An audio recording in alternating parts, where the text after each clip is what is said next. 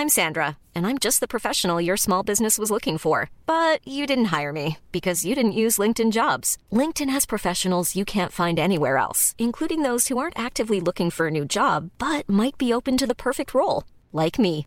In a given month, over 70% of LinkedIn users don't visit other leading job sites. So if you're not looking on LinkedIn, you'll miss out on great candidates like Sandra. Start hiring professionals like a professional. Post your free job on linkedin.com/people today. Bonjour à toutes et à tous et bienvenue dans le Morning Mood de ce 18 août. Nous sommes mercredi, il est 7h du matin. J'espère que vous avez passé une bonne nuit. Bon, en se réveillant finalement, les marchés, tout va bien, même d'ailleurs sur le Nikkei qui a tenu une grosse zone, comme vous le savez, cette fameuse zone qu'on a déterminée ou que vous avez vu par vous-même. hein. De toute façon, c'est pas bien compliqué puisque c'est quasiment les plus bas du début d'année. C'est autour des 27 400 points. Donc même le Nikkei a tenu. Alors vous savez que sur le Nikkei, sur l'archipel, c'est un petit peu plus tendu. Il y a des euh, redémarrages assez euh, importants notamment de cas de Covid. Euh, il y a également des perspectives qui ont été revues à la baisse, notamment, alors il y a par exemple plusieurs chiffres dernièrement, euh, on va pas tous les faire, mais on a des chiffres notamment de, prévisions de croissance qui sont revus à la baisse, etc., etc.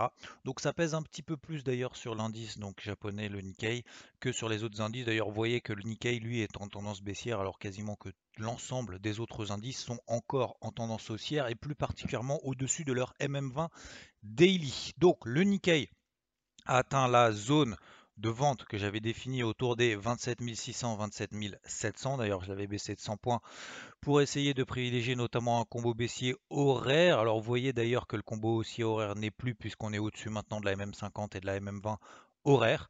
Euh, on est sur la MM20 H4. Donc là, on est sur un point dur, notamment alors en intraday, hein, pas en swing, puisqu'en swing, la zone de vente, c'est autour des 28 200. Ça, de toute façon, on l'avait déterminé dans le carnet de bord. Euh, mais globalement, sur l'ensemble des indices, pour le moment, ça tient bien. D'ailleurs, les indices américains, on a l'impression hier soir, et ils ont refait la même. Euh, je pensais pas qu'ils allaient refaire la même, mais on a eu quand même une vive accélération baissière après d'ailleurs la clôture européenne, que ce soit sur le dos ou que ce soit sur le SP500, mais aussi sur le Nasdaq, lui qui est un petit peu plus volatile, même s'il reste encore une fois, si on prend du recul, en délit, on reste vraiment dans une phase de latérisation depuis euh, quasiment un mois, hein, depuis le 22 juillet. Même sur le Nasdaq, on évolue entre 14 880 et 15 200. D'ailleurs, 14 880, ça tombe bien puisque c'est le carnet de bord.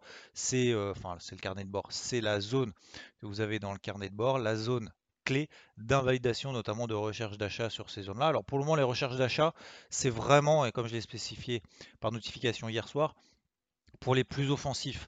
Pourquoi? Parce que ça va très très vite, on a des flux, des contre-flux, des, des contre-pieds. On n'est pas certain que les indices euh, réalisent des nouveaux records historiques encore au cours de ces prochains jours, alors que la situation macro, alors je dis pas qu'elle est en train de se détériorer, mais disons que c'est un petit peu tendu, il n'y a pas vraiment de nouveautés. Donc on essaye de mettre finalement un peu sur le dos euh, du Japon, j'ai envie de dire, l'absence de mouvement, ou en tout cas dès que ça baisse un petit peu, on dit que c'est à cause de ce qui se passe au Japon.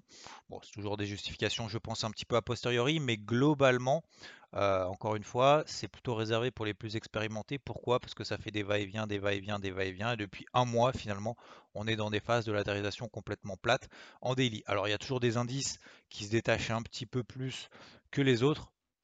Euh, par exemple le SP500 qui tient sa MM20 daily encore une fois, encore une fois hier soir. Euh, donc il n'y a pas vraiment de grosses dégradations. Les grosses dégradations, hein, je rappelle qu'elles viendront si on pète les MM50 daily. Donc on a quand même un petit peu place. C'est-à-dire que même si les indices devaient consolider de, je vais pas dire 2-3%, mais par rapport au niveau actuel, par exemple je prends l'indice Dow Jones, même si on perd 2%, on revient à peine sur la bande de Bollinger inférieure et sur la MM50 qui reste haussière. MM, bande de Bollinger inférieure plus MM50 égale combo haussier. Donc vous voyez que même là, ce serait plus une opportunité d'achat, notamment d'entrer en swing, en daily à l'achat, que euh, d'une vive euh, correction brutale et de bear market ou tout ce que vous voulez en disant panique générale, ça y est, ça va à zéro, ça va s'effondrer enfin. Vous voyez ce que je veux dire? Donc, pour le moment, on continue à privilégier pour les plus expérimentés les achats sur des niveaux clés tant qu'on ne les pète pas. Vous l'avez dans le carnet de bord. Le carnet de bord, vous l'avez soit par notification, soit vous l'avez imprimé, soit vous l'avez dans le QG, notamment indice sur la partie de droite. Vous avez aussi le précédent carnet de bord du 19 juillet pour voir un petit peu l'évolution, notamment pour les nouvelles et les nouveaux, avec les gros niveaux clés et les biais que je privilégie tant qu'on ne pète pas ces niveaux clés. Donc 14 880 par exemple sur le Nasdaq. Nous avions également le SP500 si on passe sous les, alors après à la louche, sous les 4420, 4400 à peu près autour de cette zone-là. Vous voyez que bah, finalement on l'a titillé et puis derrière c'est reparti un peu comme en 40. Donc 4380 euh, même sur le SP500.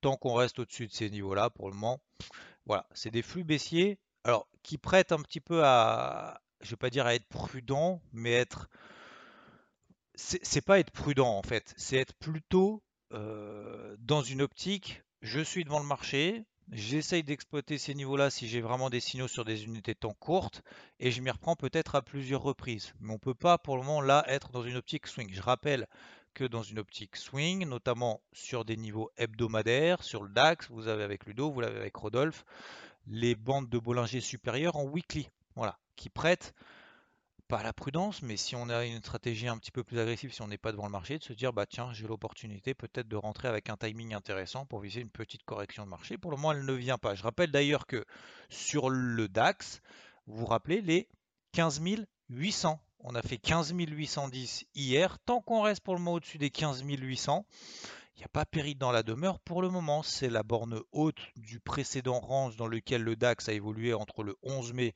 et le 9 août. Et on a fait 10 points, on s'est arrêté 10 points au-dessus de cette zone clé des 15 800. Vous voyez que c'est important quand même de noter ces zones clés parce que ça nous permet de prendre un petit peu de recul et de se dire ok, si on passe là en dessous, c'est bon, je mets ma casquette de short, je mets ma casquette rouge et je viens de chercher que des stratégies vendeuses, notamment en intraday pour le moment. Ce n'est pas le cas. Ok, donc voilà pour le moment. Je suis un petit peu technique, j'espère que ça vous convient pour les nouvelles et les nouveaux. J'espère que ça vous perturbe pas trop en tout cas. Mais sinon, dans le reste du monde, donc le pétrole n'a pas fait son accélération sous les 68 dollars, même si la situation était un peu en train de technique, hein, j'entends, était plutôt en train de se dégrader. Or, argent, ça montouille et encore sur le silver, vous avez vu notamment dans le carnet de bord, on est sous une grosse zone de résistance intermédiaire des 24 dollars. Vaut peut-être mieux attendre un repli pour essayer de les travailler à l'achat. Et euh, concernant l'eurodoll, c'est toujours euh, très compliqué. On a fait une grosse bougie baissière Hier, oui, on est sur une grosse zone sur le 1,17, mais vous voyez qu'à chaque fois que ça rebondit, finalement, ça retombe encore plus fort.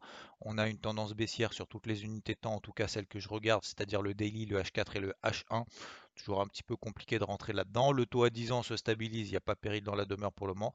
Et sur les cryptos, eh ben, c'est un peu la même chose que sur les indices. Alors attention, preuve que d'ailleurs on n'est absolument pas en bear market, alors même si on l'a oublié ce terme-là, mais simplement pour rappeler que attention, de ne pas partir en mode sucette. On est toujours dans des tendances haussières et lorsqu'on est comme ça dans des tendances haussières, et preuve en est, et ben finalement, je ne vais pas dire que les rebonds sont plus forts que les baisses, mais pas loin. Vous regardez par exemple Chili's, donc sur lequel je vous ai envoyé, je suis encore positionné. Euh, Chili's a pris 10% par rapport, alors par rapport au point bas, certes, mais on est toujours au-dessus des MM20, etc., etc. Donc pour le moment, on est, je vais pas dire dans l'œil du cyclone, mais on est un peu entre deux, que ce soit d'ailleurs sur les marchés traditionnels, à l'image notamment du Nasdaq, du SP500, du Dow Jones, etc. On a l'impression qu'à chaque fois qu'on met des bougies baissières, ça y est, c'est la bonne, c'est reparti, c'était le point haut. Et puis finalement, ça tient bien. Donc euh, tant mieux, hein, bien évidemment, pour ceux qui sont à l'achat euh, et qui tiennent encore des positions de long terme. Euh, le marché, pour le moment, a priori, n'est pas tout à fait mûr pour perdre encore 30%. on est sur notamment ce qu'on appelle les MM50 H4. Donc sur les cryptos, vous prenez par exemple Cardano, elle est en train de déclencher un combo haussier H4. Alors même si la bande de Bollinger inférieure est en train de s'écarter, on est, pourquoi pas, sur des zones d'achat, des zones d'entrée à très très court terme. Si on a allégé justement sur des premiers objectifs, sur des premières résistances, et c'est tout à fait légitime parce qu'on est quand même sur des gros niveaux, il y a certaines cryptos qui ont pris x2, x3 en quelques semaines, donc c'est tout à fait légitime et il faut le faire. Euh, et peut-être qu'on a une poche trading qui nous permet justement, dès qu'on a des petits replis comme ça dans des grosses tendances qui restent quand même fortement haussières, parce que Cardano quand même accessoirement, elle a perdu quasiment allez, pas 20, mais un peu plus de 15% par rapport à ses plus hauts. Par rapport aux 2 de 25 dollars, on a perdu 15% depuis les plus hauts. On revient sur des MM50 H4 qui restent particulièrement haussières.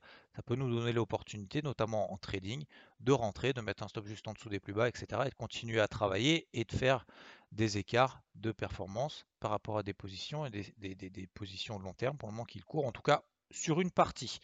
Donc, moi je suis toujours à l'achat, bien évidemment, sur UOS dans une optique de long terme. On a, rallié les plus hauts historiques. On a fait juste des plus hauts historiques pour le moment, on reste dans des tendances haussières. Si jamais on revient d'ailleurs sur les 58 euh, centimes sur US, parce qu'il y en a certains qui me disent oui, j'ai encore loupé. Alors même si on la travaille depuis euh, depuis presque un an, euh, je rappelle, US, euh, depuis les 13 centimes, on l'a renforcé plusieurs fois. Je vous avais redonné, il y avait un gros niveau sur les 40 centimes. On a fait x2 derrière, on a fait 40, 80. À 80, on dit, bon, où est-ce que je peux rentrer? Ce que je peux comprendre si vous venez à peine d'arriver? Et eh bien pourquoi pas, entre 58 et 54 centimes, ça peut être éventuellement l'opportunité de rentrer sur la MM50 daily haussière. Voilà, je fais pas plus long en tout cas concernant ce matin, c'était plutôt technique. Je rappelle que ce soir, on a les minutes du FOMC, même s'il n'y a pas grand-chose à attendre, pourquoi pas, ça peut amener un peu de volatilité. Hier, euh, le discours de Jérôme Poel, j'ai pas vu ce qu'il avait raconté, mais voilà. Je hum, surveille également donc le Nikkei qui est arrivé dans la zone de vente horaire, 27 600, 27 700. Concernant les autres indices, pour le moment, on contient la MM20, ça va. On a certes une petite bougie baissière qui est pas, je vais pas dire qui est pas terrible parce que c'est pas le cas, mais on avait des open en extrême, notamment sur le SP500 et le Dow Jones.